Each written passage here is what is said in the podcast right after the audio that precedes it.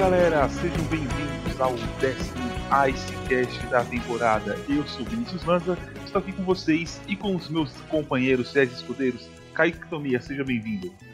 Fala Vini, tudo jóia? Pessoal, todo mundo aí sobrevivendo bem essa quarentena? Fala Lucas, seja bem-vindo também aí à quarentena da Marble One. Ah, não me fala de Marble One não, foi triste, acabou. Agora estamos esperando a Marble League. E aí galera, como é que vocês estão nessas, nessas quarentenas da vida? Passando muito álcool em gel, lavando a mão, não saindo de casa. Ai, ai, quarentena tá osso pra todo mundo aqui. Eu já, já cogitei pular do décimo andar aqui várias vezes. Eu tô, é... sentindo, eu tô sentindo falta das aulas da faculdade, cara. Aí, vamos é, mandar isso pros professores do Lucas, hein? Tipo, é, nesse, é nesse ponto que a gente percebe que realmente a coisa tá pesada, bicho. tá complicado. Bom, deixa eu mandar um beijo pra Giovana, que ela pediu pra eu mandar e falou que vai ouvir depois, então vamos fazer ainda boa. Beijo, Giovana. É, minha digníssima, digníssima esposa, senhores. É, bom, vamos começar um pouquinho. A gente teve umas notícias aí, a gente ficou sem gravar um tempo. É, um dos motivos é porque a gente não tem notícia da liga, então não adianta a gente ficar aqui batendo papo, apesar de vocês gostarem das nossas maravilhosas vozes. Kaique, manda bala aí. Então, Vini, né, no dia, ali no começo do mês de abril, a gente teve uma notícia que deixou todo mundo triste, abalado, né? O Kobe Cave, jogador do Edmonton Oilers, foi levado às pressas para o hospital na noite do dia 6 para o dia 7 de abril, uma hemorragia cerebral. Passou por uma cirurgia para remoção de um cisto e ficou em coma induzido até o dia 11 de abril, quando ele veio a falecer, infelizmente.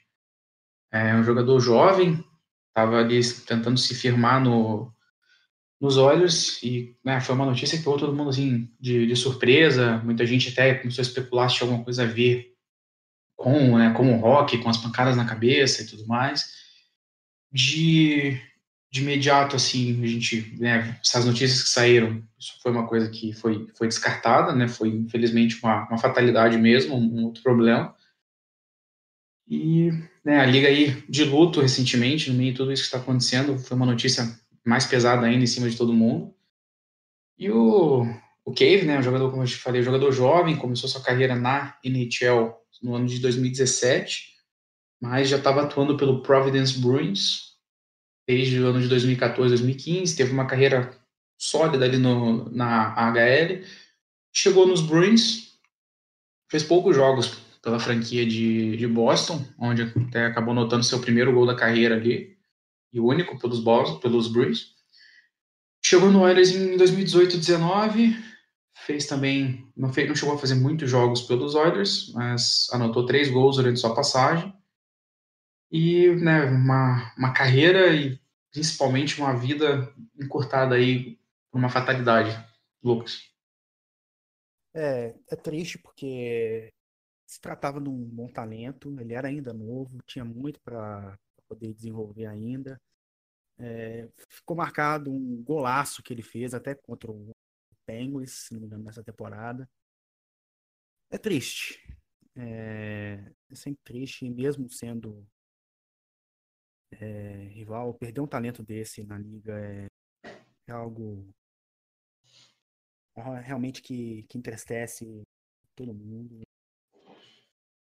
Acho que o que mais marcou mesmo foi que a esposa dele falou anunciando a morte. Realmente aquilo ali foi de, de cortar o coração da, de todo mundo. Sim, eles eram casados há menos de um ano, né? Eles estavam para celebrar um ano de casados logo.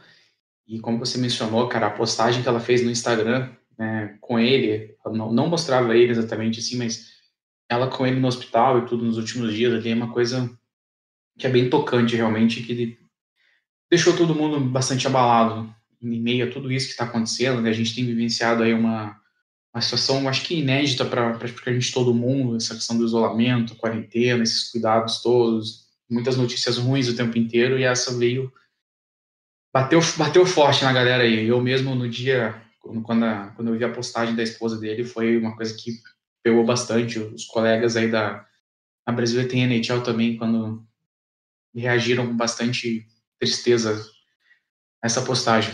Então fica nosso. A, a, comunidade do rock em geral, né, fez isso. Porque É, realmente, cara é novo, ter esse problema de, de hemorragia assim tão repentino e, e vir a falecer, realmente. Aí tem, entra essa toda a sensibilidade nossa em relação a essa, essa quarentena que nós estamos vivendo, essa época de pandemia que envolve muito medo. E ter uma notícia dessa realmente acaba acaba acabando com a gente. Então, é, fica, nosso, fica nossa, nossa solidariedade né, com, com a, a organização Edmonton Oilers, com os fãs, familiares e, assim, acho que a gente pode falar, né, principalmente com a, com a esposa, com a Emily Cave, que né, tu pode imaginar o tamanho da, da dor e o sentimento de perda. Fica aqui nossa solidariedade da equipe, em nome de todos da equipe, com, é, com a família Cave. Foi, foi bem triste. Até pra falar em tristeza, eu lembrei de um. A gente nem tá na pauta isso aí, mas eu lembrei.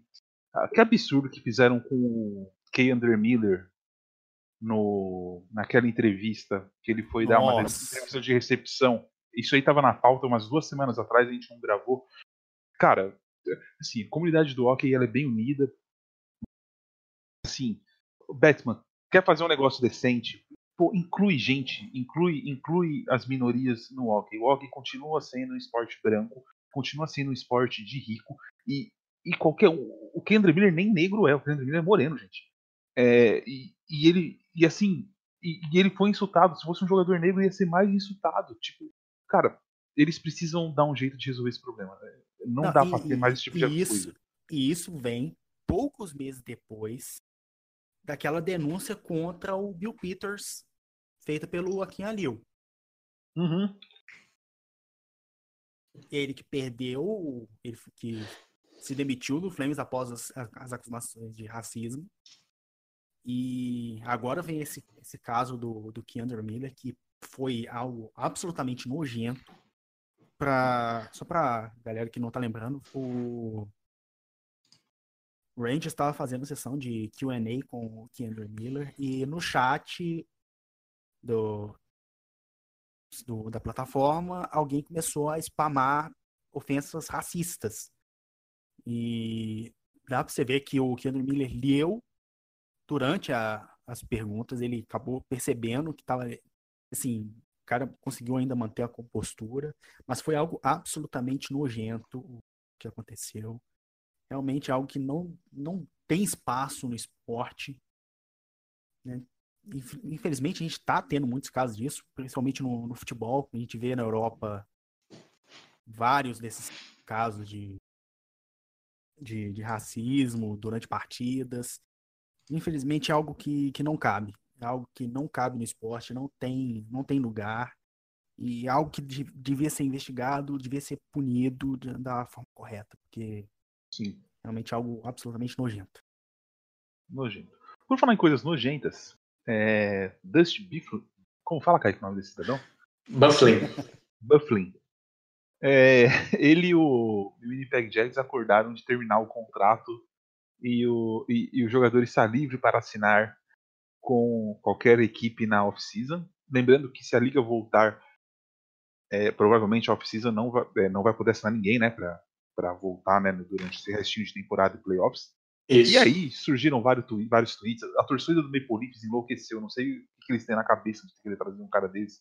Melhor renovar ah, com o Tyson Barry. defensor, né? Ah, não, mas não, não, não. Eu sou crítico. É... Para mim é um jogador que, apesar dele ser um bom jogador, ter um bom slap shot, um bom hit, é um pouco devagar até na patinação, mas ele se posiciona bem, é um bom defensor. Cara, desde aquela época do Evander Kane, até comentei fora do ar. É, o Evander Kane, pra quem não sabe, ele era jogador do Jets. E é um jogador também que adora arrumar confusão, né? Mas enfim.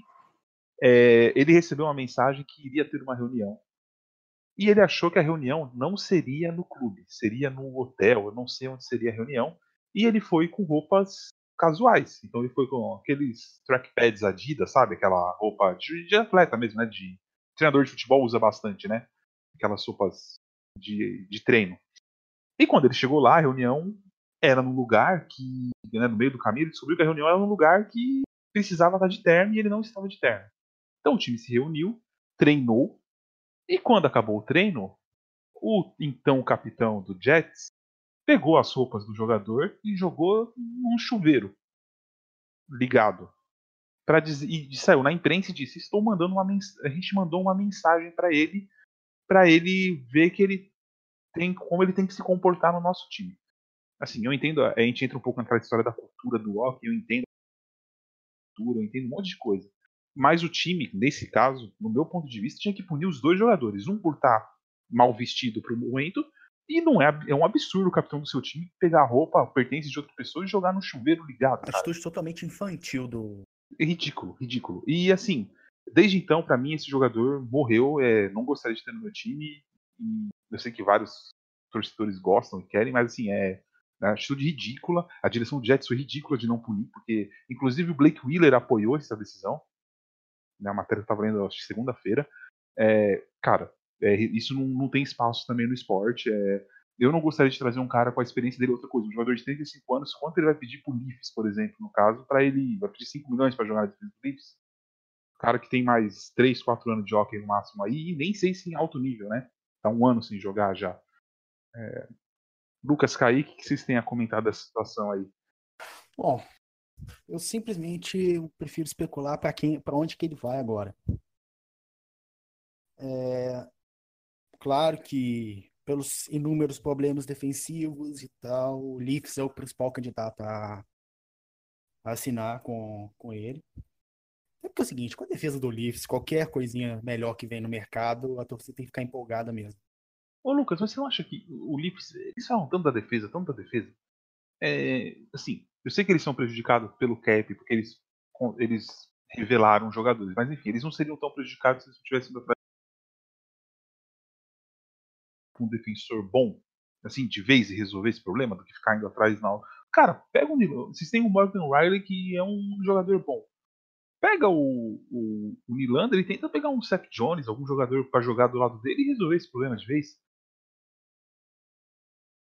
É, é o que seria o mais certo de se fazer, mas sabemos o que tem na cabeça do GM do Leafs.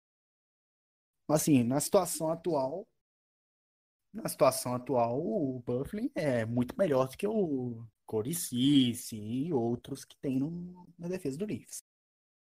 Né? Tem muita, muita discussão.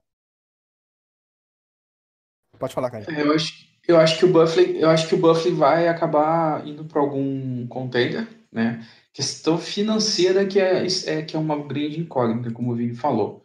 É, o Buffalo é um, é um defensor que ainda é, é um estilo de defensor que hoje já não está surgindo tanto, né? Ele é um defensor meio estilo assim, muito físico, mas que também consegue apoiar muito bem no ataque, mas principalmente a defesa dele é muito boa. É, tem espaço em qualquer time hoje, eu acho. Só que ele vai provavelmente priorizar um, um contender.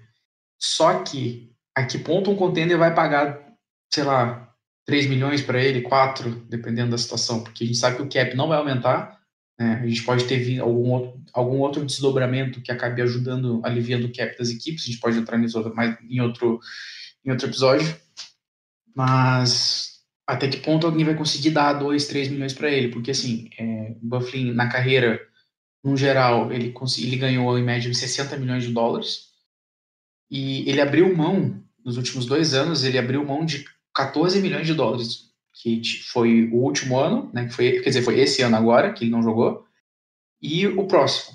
Quando ele terminou o contrato com os Jets, ele abriu mão do valor total de 14 milhões de salário. Então, assim, eu não acho que ele vá assinar pelo mínimo, como foi o caso do Kovalchuk, por exemplo, né, quando foi para Montreal, e agora está em, em, Washington. Então, eu acho que o Buffin ainda vai querer ali uns, uns 3, 4 milhões, pelo menos, ele vai pedir para alguém. Então, assim, meu palpite seria Toronto, que é o time que precisa de um defensor como ele, e vindo barato, assim, sempre muito bem-vindo. E não consigo ver algum um outro time, assim, no momento que precise dessa forma. Toronto é o time que mais precisa e que tem toda a condição de, de fazer. Aí você tem alguns times aí né, na, brigando, tipo Ali você teria. O Vegas não tem muito espaço para nada mais, né? Tá trabalhando no limite já, acho que não vai, não vai correr atrás.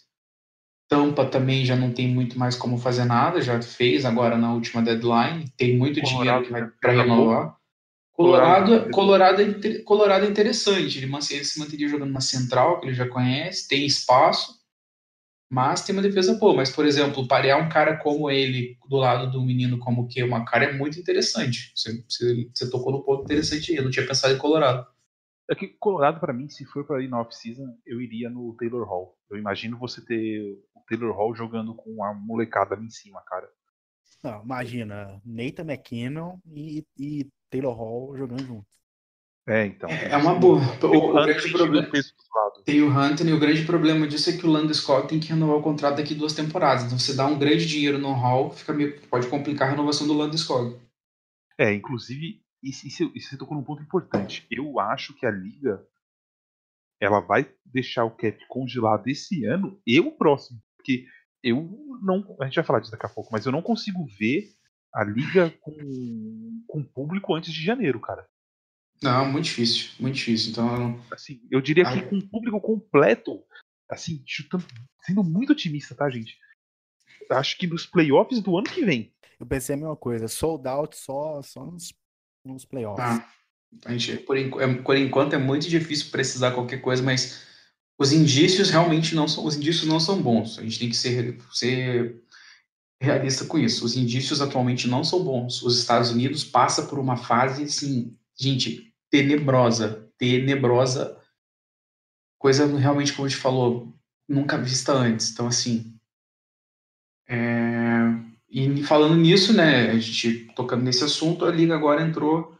Na última semana saíram as notícias, né? O presidente dos, dos Panthers deu uma entrevista falando que a liga está com alguns planos aí para é, tentar retomar a partir de julho.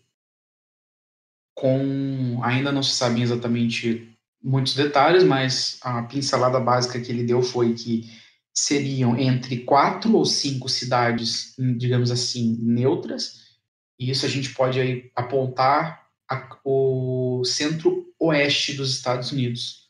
É, a parte de Las Vegas, é, Dakota, se não me engano, Montana, própria Arizona, são áreas que não foram tão atingidas como as costas, né? Costa Oeste e Costa Leste são lugares que tá impossível fazer qualquer coisa, né? Nova York Los Angeles são extremos aí bem atingidos. Então, a ideia da liga seria esses quatro, cinco sites que a gente chama é, neutros, com um público bem reduzido ou praticamente sem público, retornando em julho. E, bem, isso daria mais ou menos para terminar a temporada aí em final de agosto, talvez, e impactaria um pouco na próxima temporada, não ficou nada muito certo ainda, mas é, são, são planos, né? O Batman, ele deu uma entrevista recentemente, ele não negou, mas nem afirmou nada. Ele disse que a Liga está trabalhando em alternativas e que qualquer alternativa, qualquer decisão que eles tomem, vai ser pensando basicamente no bem-estar de todo mundo primeiro, antes de tomar qualquer decisão. Isso eu, eu, a gente, eu discordo um pouco disso, mas a gente mais na frente a gente vai entrar no debate. Vini, o que, você acha mais ou menos isso aí.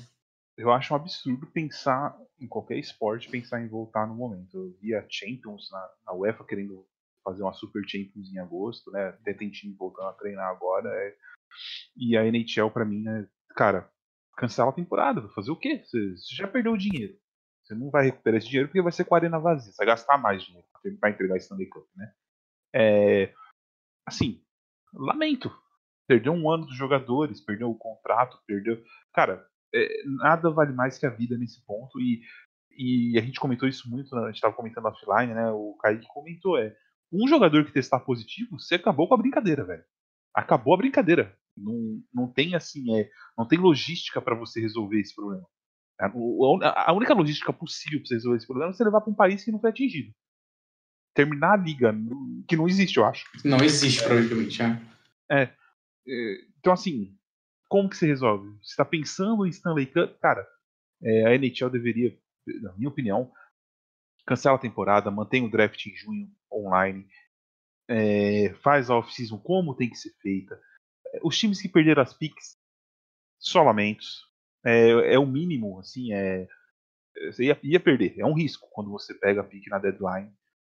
Cara, começa a temporada em final de outubro, começo de novembro, já deixa ver como que vai acontecer as coisas para voltar aos poucos. Não, não, não tenta acelerar o processo que, assim, eles perderam muito dinheiro, mas se der uma merda em agosto, a liga vai perder muito mais porque vai mexer na temporada do ano que vem, né? Porque deu merda em agosto, você não vai começar a liga em outubro ou novembro. Sim, é, é o que a gente estava falando, né? Sobre a questão do. O pessoal pode ter essa dúvida, ah, mas e se for um lugar neutro? Ok, vamos, vamos fazer um. Vamos exemplificar, né? Como a gente estava fazendo em off aqui, eu já vou passar para o Lucas também fazer um comentário a respeito, mas a análise que eu fiz em cima disso antes foi o seguinte: vamos levar para quatro estados, né? Vamos citar Nevada, Utah, Idaho e Arizona, que são estados que não foram tão atingidos. Ok. Desses lugares que a gente citou, basicamente, Arizona tem uma estrutura, e Utah, né? E ali a Arena de Vegas, ok. Só que assim, gente, para um jogo de NHL acontecer, para um jogo de hockey acontecer, no mínimo, no mínimo 100 pessoas tem que estar dentro da arena. Entre time, staff, é, arbitragem, funcionário da arena que tem que estar lá dentro para orientar as pessoas, equipes de transmissão, porque o jogo vai ser transmitido, né? A grande questão é transmitir as partidas para televisão e recuperar um pouco do lucro dos contratos de televisão. Então, assim, você já tem um número grande de pessoas ali dentro. Aí você vai ter uma concentração de diversos times para terminar a temporada nessas cidades. Você divide aí os 31 times nessas quatro cidades, você vai ter mais aí, digamos que oito times em cada cidade, uma cidade vai estar com sete, né? normal. É muita gente. E mesmo é assim muito... você está tá fazendo uma conta por cima que está errada. Que está errado, que a gente é, que ainda tem, a gente tem aquelas questões, tem que ter os jogadores, os, os jogadores a mais, né, os, os scratch do dia não, não, e tudo mais. Não, e digo assim, a mais que eu digo que está fazendo errado, por exemplo, não adianta você colocar, por exemplo, é, os oito times da, da Metro em um estádio, porque tem time da Central que tem que vir jogar na Metro. Sim, é, então, é, a, conta, a, conta, é maior, é mais time. É, é, é você não consegue, a logística é muito difícil. O deslocamento, o deslocamento ele não vai poder parar de acontecer e aí também mora um perigo. Então é outra coisa. Aí você tem assim hotéis, né? Então você vai ter que concentrar alguns times nos mesmos hotéis. Esses times saem para ir para a arena para jogar. Você tem que fazer um trabalho de higienização dos lugares, trabalho de, de higienização dos vestiários, de transporte, e tudo mais a NHL, ela não é como a NBA, por exemplo, que está parada nesse momento também estudando outros, outros métodos. O que eu quero dizer com isso? A NBA é uma liga gigantesca com um aporte financeiro muito, muito, muito grande. O time menos valioso da, da, da NBA, basicamente em valor, ele se aproxima com um dos mais valiosos da NHL. Mais ou menos por aí, assim. É um pouco, é, uns, é uma diferença de uns 200 milhões, 300 milhões. Mas assim, o tamanho é outro, o, o, aporte financeiro é outro, a condição é outra. Então, assim, se o Adam Silver hoje pega e fala, vamos fazer assim, assim, assim, vai custar 200 milhões de dólares para a gente botar esse plano em prática. A NBA tem como ir lá bancar esses 200 milhões de dólares e se der merda, não vai, assim, vai afetar a liga, vai, mas não vai causar uma crise estrutural na, na, na NBA. A NHL não tem esse aporte financeiro. Então, para a NHL fazer um investimento massivo de, digamos assim, 50, 100 milhões de dólares em estrutura, em estrutura para poder fazer isso acontecer. E como o Vini falou, no meio do caminho dá uma merda e um jogador ou um árbitro cai doente, você pôs toda a operação em risco e provavelmente tudo vai ter que ser parado por causa desse, desse, um, desse jogador ou desse árbitro, desse técnico, né? Sem falar aí na questão social da coisa também, como eu falei que eu discordava um pouco da fala do Batman. É, Batman fala que nenhuma decisão vai ser tomada, é, vai, todas as decisões vão ser tomadas considerando principalmente o bem-estar de todos né, envolvidos, das famílias dos jogadores, dos jogadores, de todos os envolvidos com a comunidade. Cara, tem gente pra caralho morrendo nos Estados Unidos porque não consegue um remédio, porque não consegue ser testado, porque não consegue ser atendido. Aí vai uma liga esportiva comprar milhões, milhões de dólares em equipamentos de testes única e exclusivamente para utilizar semanalmente para ficar testando os seus jogadores, enquanto a população, a comunidade que dá suporte à liga está morrendo, está perecendo. Então, assim, isso é uma contradição da fala do Batman e eu acho que, tipo, como concordo com o Vini lá no começo, é um absurdo total a liga está tá considerando esse tipo de coisa num momento como esse. Assim, é, foi um take um pouquinho mais longo meu, mas foi mais ou menos o que a gente estava debatendo em off aqui, eu queria ter exposto dessa forma. Lucas. É, como vocês já disseram, uh, falar uma coisa. A logística é muito mais complicada do que isso. É, essa questão de, de dividir. Sim, basicamente vocês já falaram tudo. Porque se um jogador adoece no meio desse plano, acabou. Como é que, como é que vai fazer pro, pro resto? Todos ali estão em risco de ter, terem sido infectados. É, a logística de, dos times.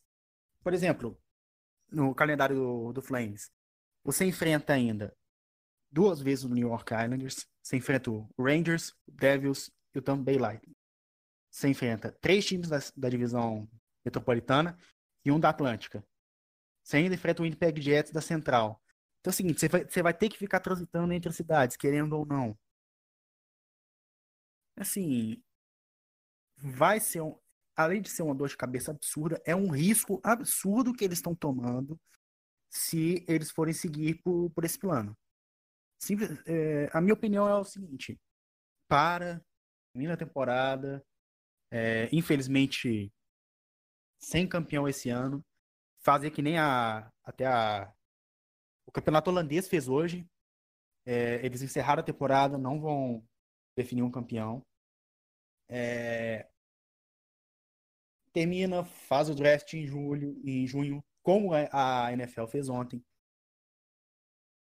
É, mantém a, a, a, free agency e começa ali em outubro, novembro, se se já dá para já der para normalizar alguma coisa. Porque nesse na situação que nós estamos vivendo, não a gente não tem certeza do dia de amanhã. A gente não tem certeza de nada. É, hoje, nós estamos numa situação. A gente sabe a situação que está, a situação é, é grave. É, muita gente tendo que ser confinado dentro de casa. É, milhares e milhares de pessoas morrendo todos os dias. A situação amanhã, ah, talvez melhore. Ou talvez piore. Assim, a gente não sabe. É, para mim, ficar falando em retomar a temporada num tempo como esse é, é pura. É... Eu esqueci o, o, o, termo. É egoísmo, né? Não, é egoísmo. Eu ia falar. Eu pensei em reckless. Uhum. É, é, é falta de cuidado. Falta de cuidado, é muito imprudente. Imprudente. Assim, extremamente olhando, né? imprudente você ficar cogitando um retorno da temporada quando você tem milhares de pessoas sendo infectadas todo dia, mais milhares morrendo. E, e outra, essa questão que, que o Kaique falou. O sistema de saúde público, o sistema de saúde americano já é um horror. Você tem que pagar milhares de dólares para conseguir um testezinho de, desse, do Covid. É, Aí você vai lá, pega uma, uma corporação milionária como a NHL e vai ficar comprando para testar os seus jogadores enquanto milhares de pessoas estão morrendo todos os dias. Então, assim, Complicado, assim. Não, não, não cabe, não cabe a, a fazer. Não cabe a ninguém fazer uma decisão dessa. Não dá, não dá para voltar, não dá para continuar tendo hockey enquanto a situação do mundo está desse jeito. Acaba, é, termina a temporada, é, não avalia campeão, se quiser dar premiação online, o Norris, o Celtic e outras coisas, bem, beleza, mas assim, não, não cabe, não cabe a, ao, ao Batman e aos donos dos times voltarem a, a disputar quando, quando tem. Não, não vão dar uma de Vince McMahon falando que é, dando dinheiro para o governo da Flórida para definir que wrestling é, é essencial para. Essencial. É, não vai dar uma de Vince McMahon e ser um babaca desse jeito. Inclusive, né? Num, em um dia dão milhões para o governo da Flórida para serem declarados é, serviço essencial e no dia seguinte demite metade do elenco. Ah. Para quem não sabe do que o Lucas está falando, para quem não pegou a referência, está falando de WWE, né? corporação de pro wrestling americana que recentemente foi declarada como serviço essencial na Flórida, que por grande coincidência é onde fica o QG da, da, da empresa, né? Gravados, onde, né? onde estão sendo gravados as coisas. É, o, o QG em Connecticut, o Performance Center deles é na Flórida. E coincidentemente também após a, a esposa do dono da empresa fazer uma doação de 18 milhões de dólares para o governo da Flórida para combater o coronavírus. Então, sabe, aquelas coisas que a gente conhece mais ou menos bem por aqui pelo Brasil, assim. É. E na, acho que no dia, um, um dia ou dois dias depois, demitiram uma porrada 30, de 30 basicamente, é, basicamente 30 funcionários uma vez só. Então, assim. É, bom, eu acho que nessa questão. Não deveria é. seguir esse eu, Rapidinho, Kaique, só falando. Assim, sim, sim. Tentando analisar, né? O... Para mim, só dois lugares que eu conheço conseguiriam fazer esses jogos e os dois lugares têm muito infectado. Seria você pegar os, os três estádios da região de Nova York, então seria. Né, não estou falando se não houvesse o vírus, tivesse que fazer. É, mas lá não vai conseguir. Mas porque você teria, por exemplo, o estádio do Islanders, o estádio do Rangers e o estádio do Devils e é uma cidade que conseguiria receber os 31 times e você tem um deslocamento ali de uma hora, 40 minutos entre um estádio e outro. E não é possível. E o outro lugar que poderia fazer que também não é possível é Toronto, porque o, tanto o estádio do Leafs quanto o estádio do da AHL, da, do Marlins, né, do, do, Marlins, é do lado um do outro, assim, e é, tem hora pé, eu acho que é 15 perto. minutos. E tem hora que é muito perto. Então assim, seriam os lugares que poderiam acontecer. Só que são duas cidades gigantescas que estão com problemas absurdos não, de, de contaminação. E totalmente Toronto, fechados, né? Toronto é totalmente fechado. Ô Vini, Toronto hum. ainda seria muito melhor por causa dos estados da, da OHL que tem. Sim, sim. E ali na região de Ontário, para quem ainda não, não sabe, a OHL é uma liga júnior do Canadá que ela é centrada em Ontário, a, a província onde fica Toronto. Então, assim, são vários times que tem ali naquela região que poderiam, em tese, né? Você deu o estádio. É, questão de Nova York não tem como, porque o maior surto de, de Covid nos Estados Unidos é exatamente ali na região de Nova York. Então, assim, Sim. por ali, totalmente inviável. Não, não, não. Eu falei, eu falei, eu falei em relação à proximidade de estádios, não que. É, não, sim, não sim. Que, só, só complementando é, que só um mesmo que, que, que, assim, o pessoal supunha que realmente pudesse acontecer, é totalmente inviável devido a, a lá ser um dos principais focos né, do, dos casos de, do, de doenças e mortes no país. Agora, Toronto seria muito mais viável pela quantidade de arenas que tem nas proximidades. Porque não é só o, o, a Scotiabank do, do Leafs, tem a do, do Marlies, tem a, o Canadian Tire do, do Santos e tem vários também de na região. Mas aí vem a outra questão em contrapartida, né? Que o, o, o Canadá, desde o dia 1, assim, tá levando bem mais a sério do que os Estados Exatamente. Unidos. Exatamente. Então o Canadá está totalmente fechado para esse, esse tipo de questão e eu acho que dificilmente eles liberariam a NHL faz, levar esse volume de gente para lá, de vários se, países. Se aprovassem, seria uma irresponsabilidade tamanha tamanho também. Então... Eu acho que eles não vão, eles não vão nessa direção. Então, assim. Não, não. Acho que o, que o que a gente pode, o que a gente pode concluir em cima dessa, desses planos, né, é ok. Faz, acho que faz parte a liga buscar alternativas, se possível. Gostaria de acreditar que realmente a liga está pensando em retornar somente se houverem as condições e não querendo forçar um pouco a barra, né? Eu gostaria de acreditar muito que eles estão pelo menos pensando nisso. E que, cara, por mais que a gente sinta falta de assistir nossos esportes, que a gente já está aí há um mês e meio sem assistir nada praticamente, porque praticamente tudo parou, não é a hora de pensar nisso. A gente tem que colocar certas prioridades, um pouco definir melhores prioridades, e infelizmente não é hora disso, cara. Não é hora, e se tiver que só voltar em outubro, vai ser difícil, vai ser ruim ficar tanto tempo sem assistir, mas é necessário. E, e é isso, não, não tem muito como fugir não tem muito como fugir disso. É, no caso é uma crise, no caso é uma crise sem, assim, que a gente não tinha precedentes. Ah. A gente já teve casos de epidemia global, mas assim, não no, na escala que nós temos hoje de Vamos lançar real, vamos lançar de... real. O Ocidente cagou pro bagulho, velho. Achou que o negócio ia ficar na China e cagaram pro negócio. Ninguém deu atenção. Essa é a verdade. É, exatamente. é, verdade pura, cagaram isso aí. Era chinês que tava morrendo, eles, ninguém tava nem aí. Aí começou, era óbvio que espalhar, mas é, ninguém viu. A hora que espalhou, amigo, aí agora que estão correndo atrás de prejuízo. Se tivesse continuado, Rapaz, continuado eu... só na Ásia, ninguém tava nem aí pra nada. Eu, eu tenho uma metáfora muito boa para falar sobre isso, mas não dá para falar em ar, então. É... Ah, é, vamos brincar. O Kaique tá digitando o que aí, meu filho? Foi mal, foi mal. Ele tá martelando o teclado. É, velho, que isso? Eu, eu, esqueço, eu esqueço às vezes. Então, é, vamos, vamos. Esse, esse Ice, né, a gente, é, a gente falou de coisas sérias aqui, infelizmente, né? A gente teve que falar algumas coisas tristes, mas vamos tentar tentar balancear um pouquinho, vamos entrar numa brincadeira, vamos debater algumas coisinhas aqui né, pra gente brincar e tentar aliviar um pouquinho, né, para todo mundo. Acho que tá, tá complicado para todo mundo, mas vamos, vamos brincar um pouquinho aí. Ah, é, vamos lá. Vamos, a, gente, a gente viu vários perfis esportivos fazendo aquele jogador subestimado e jogador superestimado. Ah. É, fizeram muita merda com isso, assim, vários comentários horrorosos, mas enfim. É, a gente vai fazer aqui, entre a gente, Vamos lá, Lucas. Dois jogadores superestimados para você. Dois, não é para passar Superestimado? Né? Ah, só dois. Só dois. Pensando, eu já tava pensando aqui como é que eu... Depende, vocês querem, vocês querem fazer, fazer ah, a, gente debater, a, gente vai debater, todos? Aí é um problema. Não, não, não, não. aí vai assim, muito Vamos, vamos dois. Que, vamos. Vocês querem que eu falo o óbvio primeiro?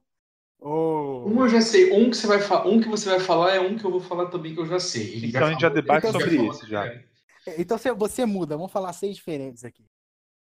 Primeiro, claro que queridos torcedores do Leafs não me levem a mal, mas mas Austin Matthews é extremamente superestimado. mentira, mentira, mentira. Eu, não é. Nem começo, mas nem começou ainda. Não é, não é. Gente, eu já vi torcedor jurando de pé junto que o Austin Matthews é subestimado. Não, subestimado também não. Mas eu acho que eu, o que eu acho do Matthews, assim, é, o Matthews para mim, ele vai ser um cara que vai ser artilheiro. Para mim ele vai render muito mais como um winger do que como um central. Como central eu concordo com você. Ele é superestimado. Como artilheiro que aí ele pode jogar na ponta, eu não acho ele superestimado. Eu não sei se essa análise te ajuda a melhorar a opinião sobre ele. Não, mas o, o que falam dele, endeusam e tudo mais, como se ele fosse salvador da pátria de Toronto. Ele, ele é extremamente superestimado. Quem é o segundo jogador superestimado aí, vai? Já, que eu vou cortar esse primeiro. Vai cortar? ai, ai. Quem mais? São dois jogadores, meu filho. Vamos? Rapaz, eu tô querendo não não polemizar. Não enterrar, não, não enterrar você, o Leafs. Achei que, você ia falar do Jonathan Taves. Achei que você ia falar do Jonathan Taves, mas enfim. Vai ser do Leafs de novo? Vai, manda aí. Não, não, não vai ser do Leafs. Eu tenho que, eu tenho que recorrer à minha, à, à minha terceira opção. Então, a minha segunda opção de jogador superestimado pode ser um pouco cruel, porque até ele começou recentemente, mas pelo hype que tinha eu vou ter que. Vou ter que escolher o menino Rios. Por causa do hype que ele teve antes da draft. Ah, é cedo ainda. É eu, eu cedo. sei, é cedo. Mas é seguinte, cedo. o hype que ele teve. É, todo mundo falando, nossa, o Devils agora vai ter um timaço, não sei o quê. Foi pro time errado, né? Foi pro time errado. É, aí acaba que ele não tá encaixando muito bem no, no time e coisa. Eu acho que ele foi é, superestimado, um pouco superestimado no, no, começo da carreira dele. Isso, essa minha opinião com certeza vai mudar daqui a uns anos. Mas, por enquanto, pelo hype que teve, que ele era disparado o melhor jogador e campeão da. Se não me engano, ele ganhou a. O, ele muito... foi bem na temporada, na temporada dele de. Foi, foi muito de bem. Rookie. É, Se não me engano, foi campeão do World Juniors também, não foi? É. Ou foi, não, foi, é que, não, foi a Finlândia que ganhou, não é foi? acho que, Foi, foi Finlândia. Ele não, ele não veio, mas ele foi ele bem no, pronto, no né? Juniors, mas... É, ele não, não veio pronto, não veio pronto. Exatamente, ele tamanho, precisava de mais um tempo de desenvolvimento. Mas assim, uhum. hypar o menino e colocar ele na fogueira de mar, direto, acabou... Foi. Você ia ter uma opinião diferente dele, talvez, se ele tivesse sido draftado por um time que tivesse um central número um bem definido. Vamos supor. Não precisa nem ser. Não estou falando nem um time que está ganhando, mas você pegar, por exemplo, é, quer ver um time que está ali para baixo, mas você pegar o, próprio Kings, que tem o Kopitar. É, ele ia entrar com outra expectativa ali, porque ele ia entrar na linha 2. É, tem a linha 1 um que produz bastante. No caso, por exemplo, o Boston, que tem o Bergeron. Então ele ia entrar numa linha 2 para ajudar a produzir. Ele ia ter outro tipo de começo de carreira, talvez. É, ele teria, o caso do Caco, ele teria por um exemplo, né? um pouco mais sólido. Ele não ia ser jogado na fogueira logo de cara. Que é, que é o caso do Caco, por exemplo. Ele, ele não foi do jeito que a gente esperava na primeira temporada, mas ele, por exemplo, tinha o Panarin, tinha o Ziba, tinha outros caras que tiram o, o foco dele ali, né? Então deixa ele cometer é, é, erro. Deixa ele crescendo, ele deixa é. ele crescendo. O cara é novo ainda. Exatamente. O problema foi ter é jogado ele na, na, fogueira, foi terem superestimado ele demais. O caso assim, não estou falando que é, eu acho ele superestimado. Tô falando que superestimaram ele demais e acabaram jogando ele numa fogueira que ele não merecia logo no começo da carreira. Eu, eu concordo contigo em parte, mas eu acho que não foi. Não, não superestimaram ele em si, superestimaram o Devils num todo. E aí eu me incluo nisso, que a gente falou no, nos Ices avisei, anteriormente, a gente falou no nosso guia da temporada e tal. Todo mundo esperava muito mais do Devils pelo time que tinha montado, ter a, a first pick, né, a questão do novo generational player e tudo mais e acabou saindo muito pela culatra. Ele não jogou, ele não jogou como esperado, o Devils não jogou como esperado e eu acho que foi mais assim a, o jogo, o jogo ruim do Devils acabou afetando muito mais o Jack Hughes do que o oposto. E a gente vai ver como vai ser daqui para frente, né? Que o Devils agora está se reconstruindo e tudo mais, mas concordo em parte com o que o Lucas falou sobre ele, mas acho que foi mais a questão do Devils ter tido uma temporada horrorosa, totalmente desconexa, do que o, o Hughes em si comprometer o desempenho do, do Devils. Sem falar que a temporada do Devils começou muito mal e eles perderam o que era o franchise player deles, né? Sim. Sim, sim. E sem falar que assim, né?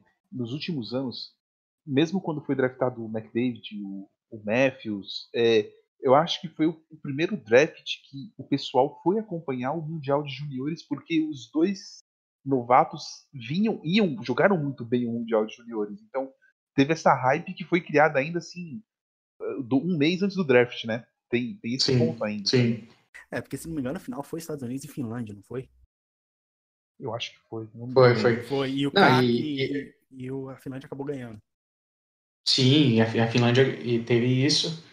E é, é a maneira como chega, né? A gente vai ver aí agora na, na próxima temporada a gente vai ver o, o Alexis Lafreniere chegando e ele vai chegar num, num, outro num outro nível, né? Ele vai chegar sem cobrança nenhuma, ele vai cair lá em Detroit muito provavelmente e assim, é, provavelmente o técnico vai virar folha e falar, meu filho, jogue como se estivesse se divertindo no parquinho, é para isso que você está aqui agora, não se preocupe com nada. E tem outro ponto, né, Kaique?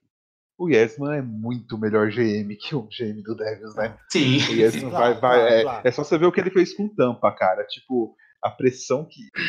é outra coisa ali. É outra, ali vai ser outra pegada. Kaique, manda aí os seus super, superestimados. Ó, então já que a gente tá falando dos superestimados hoje. Eu né? ouvi Sidney Crosby, é isso, é isso Lucas? Ah, Opa, Sidney Crosby. Evgeny Malkin? Que Sid, isso? Sidney Crosby ainda recebe metade do que deveria receber de salário ainda. É, é... babaca, né? Oi, então, eu, queria, é... eu, quase polemizei, falei uma coisa, uma, uma bosta muito grande, porque eu ia falar. Sim, só pela, só pela zoeira eu ia mandar um, ah. um McDavid superestimado só pela polêmica, mas eu queria não fazer isso. Só deixar Bom, cara, já que a gente já que a gente está falando de hoje exatamente, e aí isso, vocês podem pegar lá o, o, Ice que a gente fez aí falando sobre aquela lista dos melhores da década e tudo mais. Não venham distorcer o que eu falei, lembre-se. Ele vai falar com o Xerov, ele vai falar com o Xerov. Não, não, nem, nem vou entrar no mérito, não. É... Primeiro, para mim, hoje, é o Eric Carson. Apesar de eu adorar ah, ele, apesar de eu adorar ah, ele, eu, eu, eu, evitei falar disso, porque vocês iam falar que era. Não, eu acho que, que hoje, era, eu acho que hoje não tem como. Hoje não tem como a gente. Mas, hoje assim, não tem como a gente fugir, hoje não tem como a gente fugir é disso. superestimado demais. Sim, agora agora agora vamos, agora calma. Como a gente está falando de hoje, se encaixa totalmente nessa, nessa questão. É, a gente tem que lembrar que ele assinou um contrato de 11 milhões de dólares, tem poucas, tem duas temporadas, e isso, isso coloca ele ali. É, o que ele fez no Senators, desde que chegou até ali em 2015, 16, foi realmente incrível, né? Mas, naquela temporada do, do conto da Cinderela dos Senators, 2017, ali já estava explícito um pouquinho que como o Carlson funcionava, né? Antes disso até, mas ali ficou evidente como o jogo do Carlson funcionava. Se ele não tiver um bom apoio defensivo, meu amigo, é buraco atrás de buraco. A gente viu isso no Sharks. Quanto gol o Sharks toma no, no, no power, enquanto tá no power play, porque sobe ele o Burns e só o Martin Jones que é, defende. Dois, dois winger ali, né? Dois winger, dois winger no power play de atrás. Ah, então, assim, isso é, evidenciou muito, só tem, né? Só quando o Martin Jones atrás, que não é grandes coisas. Não é aquelas é, coisas, então. exatamente. Então, assim, é, ficou evidente que o jogo do Carson ele é muito dependente do jogo do cara que está do lado dele. O que diferencia demais o Carson de caras como o Victor Hedman, como o Drew Dowdy, que são caras que não dependem de, de ninguém ali do lado. Eles são completos para fazer o jogo acontecer. Mark Giordano. Giordano também é outro que, que não precisa ter alguém para cobrir. Subestimado, Giordano. Muito subestimado. Sim, sim. Mas depois a gente fala disso. É. E, então, assim, primeiro para mim é o Carson, por essas razões. Né? Nos últimos, nas últimas quatro temporadas aí ficou bem evidente que ele tem umas falhas muito grandes no jogo dele e que sem uma boa cobertura, sem uma boa bom guardião, é, complica demais pro, pro time dele enquanto ele tá no gelo. O segundo nome, eu acho que vocês, não sei se alguém vai concordar, ou se vocês estaria na lista de alguém, mas eu acredito que não. Mas o segundo nome para mim é o Ryan Johansson, do Nashville Predators. Muito, super, é, eu também acho. Porque, assim, é um cara que ganha. A questão, ah, mas é número e não sei o quê. Até tem o Jonathan Davis, é um cara que chora muito sobre essa questão de divulgar salário até hoje, não entendi porquê, mas. É, mas, cara, não adianta. Ou você, você é o que você é, você é, você é pago para fazer algo. E quando você recebe 8 milhões de dólares para ser o central principal do seu time e você não consegue marcar mais do que 15 gols regularmente na temporada, alguma, coisa está errada. errada. Tem alguma coisa Tem alguma coisa errada. Então, assim, ele é um bom playmaker, ele tem bastante participação em assistências, principalmente, assistências primárias e tudo mais, mas você precisa fazer mais. Se você ganha 8 milhões de dólares para ser o central principal da sua equipe, você precisa fazer mais. Você precisa no mínimo uns 20, 25 gols por temporada. E... Sim, no mínimo. Você tem que bater a casa dos 20 gols fácil, assim, por temporada. Então, assim, é, eu, eu acredito que o Hansen seja bastante superestimado, sim. Acho que o Nashville paga muito para ele e não recebe tanto em, em, retorno, assim. Então, os meus superestimados são esses, Eric Carson e Ryan Johansson. É, bom, vamos lá, que eu vou pra polêmica. Sidney Crosby. Vou pra polêmica. Não, não, não. Ele, não, ele não tá louco ainda. Brad Marchand. Hum. Hum. Superestimado, sujo. Hum. Sujo.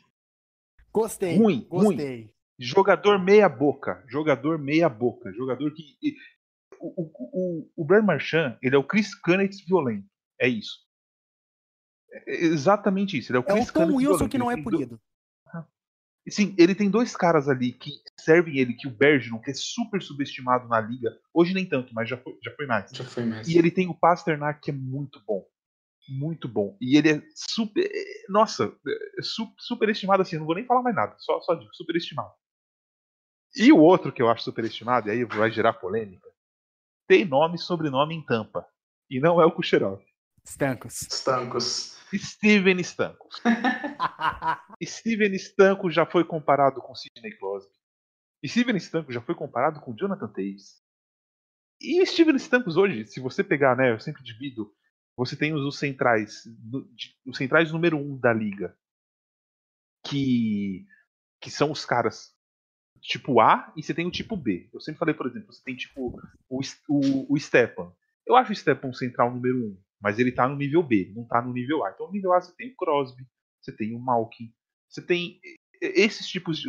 Matt David, você tem esses tipos de cara. Que são caras que decidem jogos. Que, e você tem os Bs que são, assim, jogadores que, que são bons, mas não são elites, né? Franchise.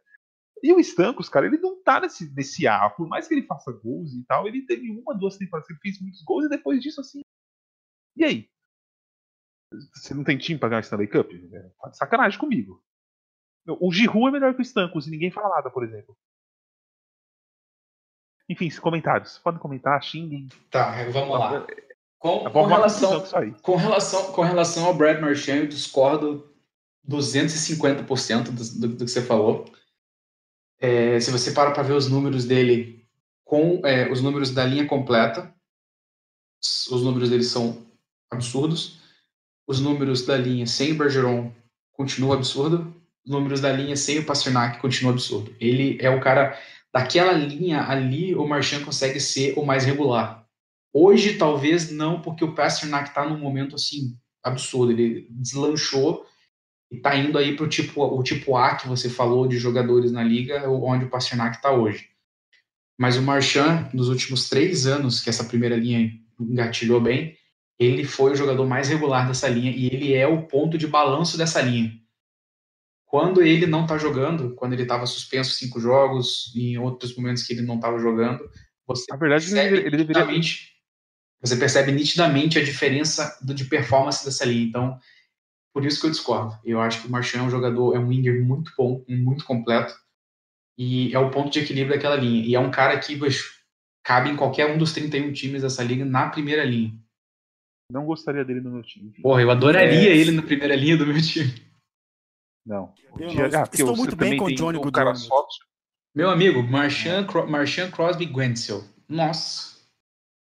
Não, não. a gente, o que, que você a acha, Lucas? percebe que, que Penguins e Boston é tudo farinha É o mal, né?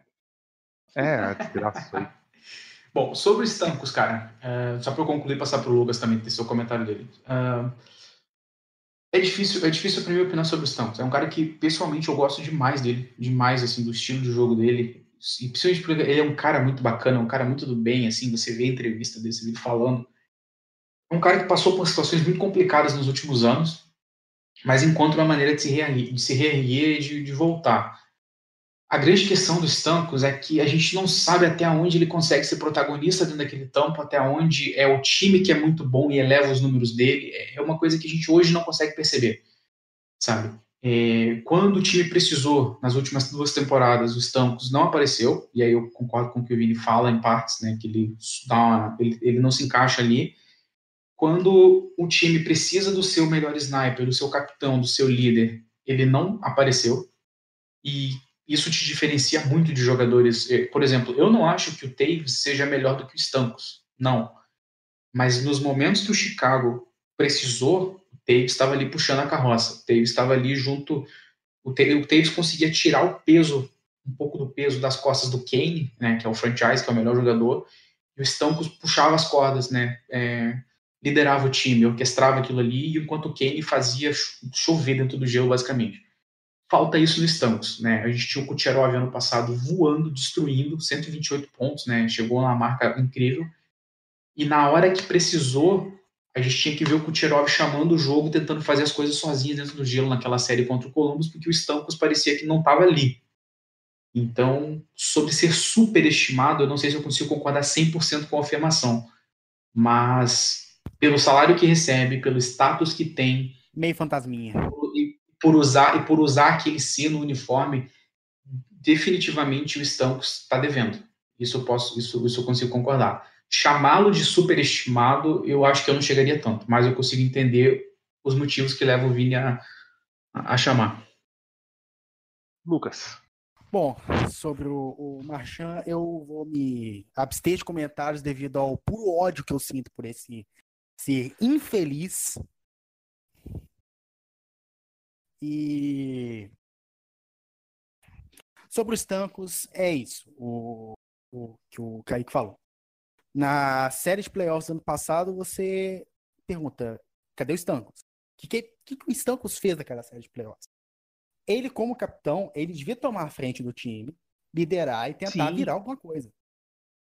O, o Tampa foi simplesmente. O, o Blue Jack simplesmente varreu o chão com a, com a cara de Tampa. E assim, o, o Stancos. Assim, vou dar uma colher de chá, que é o seguinte: Tancos não apareceu, Braden Point não apareceu, O Kucherov só apareceu para dar aquele check por trás no, no cara nos boards. O Vasilevski, coitado, fez nada. O Tampa naquela série de playoffs só teve um período que jogou bem. O primeiro período do jogo, o primeiro jogo. E depois disso, acabou. Morreu. E, e assim, Kaique, eu não sei como funciona. A gente não sabe como que é dentro do vestiário do Tampa, né? Mas, por exemplo, é, o mínimo que você espera, pô, você perdeu dois jogos, você foi melhor que o adversário, que você teoricamente deveria ter sido melhor que o adversário, o mínimo que você espera do capitão é que ele deu uma chamada no time. Não sei se ele chegou a dar essa chamada, não sei se o Tampa teve essa. É, é o tipo de coisa que você não vê acontecer com jogadores piores até. É, se o Dubinski fosse o capitão do Tampa e o Stanco estivesse no Columbus, o Dubinski tinha quebrado a cara de todo mundo no vestiário. Tinha, porque o Dubinski, o Dubinski, apesar de não ser um. Hoje ele já não é mais um, um grande jogador, né? Já cai, o nível técnico dele já caiu muito. Mas ele é um líder absurdo, cara. O Dubinski é o tipo de cara que não se intimida. É, eu lembro muito bem da série 2017, primeiro round contra a gente. Meu irmão, o Dubinski era quarto central. Ele subiu para primeiro para poder pe pegar o Crosby. E era aquilo. É na base do slashing, é na base do trash talk. O Dubinski, ele, ele, ele joga, ele faz como ele sabe, como ele pode fazer. Então, assim, é a questão da liderança. Eu não, no Stampos, não dá pra falar mais que o Stampos sente a, a falta do San Luís, por exemplo. É, então, eu não sei. Não, porque quando o San Luís saiu, que ele pediu para sair, o Stampos assumiu a, a, ganhou o C na camiseta. Eu entendo quando você troca de posição, você ter essa essa essa queda, né? Essa, essa transição. Mas cara, faz quantos anos que isso aconteceu? Foi 2013, 2014 que o San Luís saiu, cara. Fazem cinco anos já. É, ele é o cara mais. Não mais velho, mas ele é o líder técnico daquele time. Então, assim, para mim falta coisa ali. É, falta alguma se, coisa para ele. Sim. Se não quer ser líder, pede arrego e passa o ser pra outra pessoa.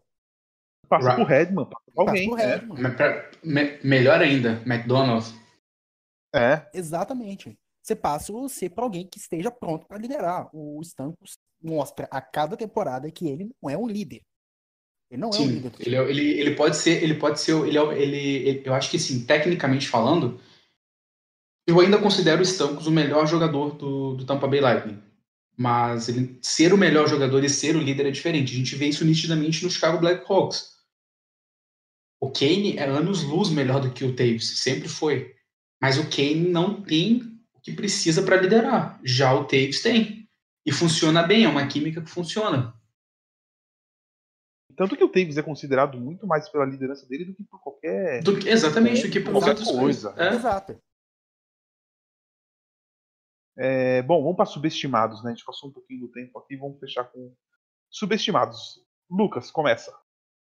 Bom, vão me chamar de clubista nos comentários e tudo mais, mas eu vou falar. Mark Giordano é subestimadíssimo. Concordo.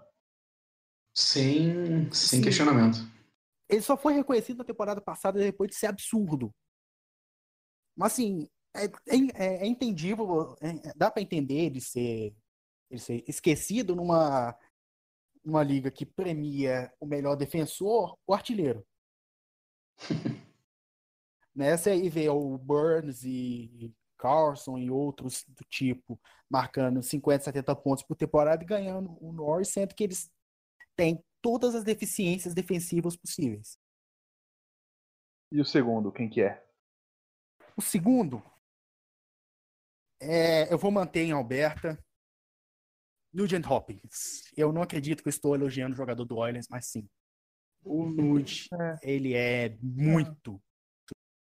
Ah, é. E você, Kaique? Quem são os subestimados? Eu não concordo muito. Acho o Nugent Hopkins ok, mas enfim.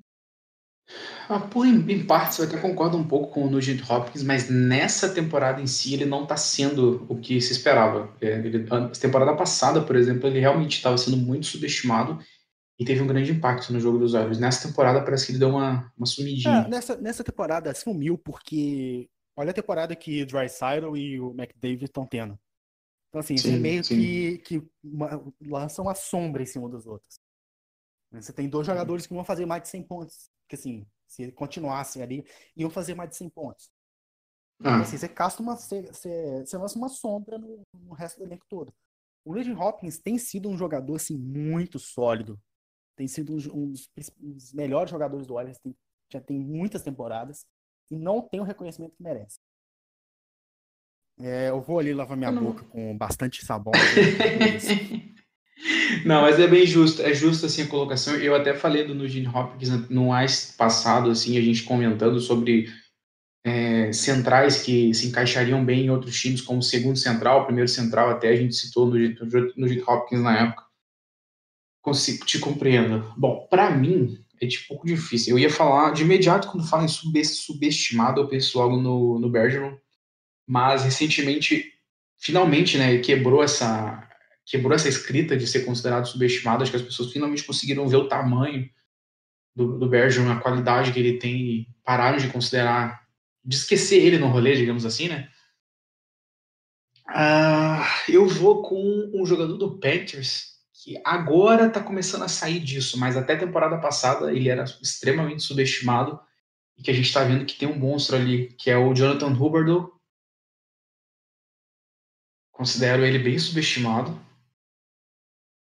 E, cara, mais um. São dois, são dois. Ah, eu acho que eu vou me manter com um dos meus dois fixos, assim, que eu sempre falava, dos dois, né? Que é o Anze, o Anze Kopitar, do, do Kings. É, é um cara que, mesmo quando o Kings foi campeão, a gente não ouvia falar muito dele. E você viu que esse cara fazia no gelo, né? ofensivamente, defensivamente, ele é tão completo quanto o Bergeron, ele ataca e defende tão bem quanto o Bergeron, quanto o Taves, e é um cara que nunca, que raramente está aí na, nos holofotes, né? Ele teve uma temporada, duas, três temporadas atrás, que ele foi indicado ao, ao Hart, e, e em meio a essa, essa queda do Kings aí, então para mim eu, eu, ainda, eu ainda vou com, com o Anzi Kopitar como, como subestimado. Bom, eu vou de um jogador do Panthers também, defensor, Anton Strauman. E, e eu tenho dois argumentos muito assim que quando ele saiu do meu time, o Rangers sentiu muito. É um jogador quieto, um jogador que defende muito bem. E, e no caso o Rangers escolheu ficar com o Jard, com o Stoll, e a gente já sabe o que aconteceu. É, e no Tampa, agora que ele saiu do Tampa, a gente vê quão bagunçada a defesa do Tampa ficou porque ele saiu. Então, assim, eu acho que o Strawman ele não é valorizado como um defensor de primeira linha e, e ele é um defensor de primeira linha. O segundo jogador subestimado. Caramba, tô, eu pensei no Zuki, mas o Zuki nos últimos anos até que até que subiu bem. Você tem um, você tem um no seu time que você mesmo subestimava até essa temporada. Eu tenho um no meu time que eu subestimava. Sim. Eu jamais subestimei Sube ninguém. Subestimava sim. É, eu tô Micas lembrando disso Micas. Micas e, Micas e Barnett. Então, cara, mas eu não acho assim, eu acho que o Ziba ele cresceu, ele chegou, tá entrando no pico dele, e ele era subestimado, mas ele não era tudo isso antes de para ele ele se consolidou essa temporada. E eu não acho que ele já é tão subestimado. Eu já acho que a galera olha com ele com olha para ele com respeito, assim, de, de que ele é aquilo, sabe? Que ele entrega o. Ele vai entregar o jogo. Ele era subestimado. Quando ele veio, eu achei ele subestimado. Eu achava. Achei a troca pelo braçar boa, mas não. Não acho tudo. Não acho que ele. que ele é tão subestimado agora. Eu tinha pensado. Eu acho o Ryan McDonough eu acho subestimado. Eu acho o Ryan McDonough um excelente defensor e eu acho que a liga meio. Nunca se falou dele como defensor top, sabe? É, ele defende melhor que o Eric Carlson, por exemplo. Ninguém fala nada disso. Ah, mas qualquer. Pô, mas desculpa, Vini. Se eu entrar. Melhor que se, eu entrar se eu entrar no gelo com dois meses, eu acho que eu já consigo defender melhor que o Carlson também. Não, mas eu, eu, eu, eu, aqui nos, nos, subestimados. Pode, pode. Lembrei agora. Quem? Pode, pode. Mikael Beckland. Ah, não, não. Não. Não. Ah, explica aí, explica aí, explica me, aí. Me escuta, me escuta. O cara tem sido um dos melhores two-way two centers, assim, já tem muitos anos. Tem sempre feito. É, tudo bem que assim, caiu na, na outra temporada. Mas até então ele tinha feito temporadas assim, muito sólidas e ele tem sido o cara do shutdown do, do Flame. Sempre ele que tá ali para bater de frente contra os, as principais linhas ofensivas do time adversário. Ele várias vezes já colocou o McDavid no bolso, por exemplo. Então, assim, ele, ele merece. Ele foi roubado no que um ano aí, uns anos aí para trás, que era para ele ter sido pelo menos finalista e ele ficou em quarto. Né, o Bergeron acabou ganhando. Mas, vida que segue, eu, eu acho ele um jogador um pouco subestimado pelo, pelo pessoal. Dois jogadores que eu achava subestimados eram os, os dois Cedins. É, digo, durante os anos que os Cedins foram muito, muito bons, muito mais se falava de Crosby Ovechkin e não se deu o devido valor para esses dois caras, talvez. Nossa, a temporada 10, 11 dos Cedins é uma coisa Realmente. absurda, absurda. E nessa temporada, e essa temporada, se eu não me engano, foi a temporada que o Cid até estava machucado, não ficou tanto, não estava tanto em evidência assim. Não sei se foi 10, 11, 11, 12, não consigo lembrar de mas acho que foi 10, 11. Mas, cara, 10, 11 dos Cedins, assim, é, nossa, fora de, fora de série aquilo. É, eu acho que subestimado que eu consigo lembrar, o Stroman é o. É o mais... Não, só a sua. Eu ia falar naquela hora, o pessoal, vocês acabaram emendando. É, cara, observação sobre o Stroman precisa, precisa. A gente vê que o Tampa teve muito problema de adaptar a defesa no começo dessa temporada por causa da falta do Stroman ali. E isso foi uma coisa que a gente previu naquele Ice Cast da temporada passada, quando a gente lançou o, o guia da temporada. A gente falou sobre isso, que como a gente, como a gente como o Strawman ia fazer diferença naquela defesa do Tampa, porque ele era o cara que fazia o trabalho sujo ali em volta. Sim. Bom, passou um pouquinho do tempo, mas vamos fechar aqui. Foi, foi, ba foi bacana. Foi bacana, Ana, foi bacana. Foi bacana, obrigado aos dois por terem participado. Eu vou passar para o Kaique fechar. Pessoal, fique em casa, vai passar essa crise e vamos todos torcer para que todo mundo esteja bem, que tenhamos um país quando acabar isso aqui, né? Lucas, se despeça e passa pro, pro Kaique fechar. Bom, galera, obrigado aí pela, pela atenção. Se cuidem. Lavem as mãos, álcool em gel, usem máscara se forem sair, mas de preferência fiquem em casa. É isso, nós vamos passar por, por mais essa crise aí, se tudo der certo, pelas bênçãos de Yaromir Yager, nosso rock vai voltar. Grande abraço aí, fiquem com Fiquem, com saúde. Aí que manda aí. Muito bem, bom, eu faço das palavras do, do Lucas as minhas. Todos mantenham cuidado, né? Cuidem de quem está perto de vocês. E, bom, não deixem de seguir a gente nas redes sociais, arroba NHL Brasil no Twitter, NHL Brasil no, no Facebook. Sei que tá, tá tendo pouco conteúdo atualmente, mas a gente está sempre ali batendo um papo com o pessoal. É, queria mandar um grande beijo para todo mundo da nossa equipe, que não pôde estar aqui hoje participando, né? A Laura, a Bruna, a Melissa, a Bianca, o nosso boss Davi, que está meio sumido, então tem que, a gente tem que ver se o Davi tá, tá bem, que faz hora que ele não aparece para soltar uma piada ruim. E queria deixar também um grande beijo e parabenizar as nossas amigas do NHLas, que atingiram a grande marca de 2 oh, mil seguidores Arrumaram uma Arrumaram uma baita treta com o pessoal da NFL. A gente estava lá junto para defender. Mas queria deixar meus parabéns às meninas que chegaram a 2 mil seguidores no, no Twitter. É uma grande marca e, nossa, muito, muito, muito merecido mesmo pelo trabalho incrível que todas elas fazem. Então, ó, para Mafi, para Gabriela, Marcela, Cris e Natália e as outras meninas que eu não vou lembrar todo mundo. Um grande beijo a todas e parabéns pela grande marca.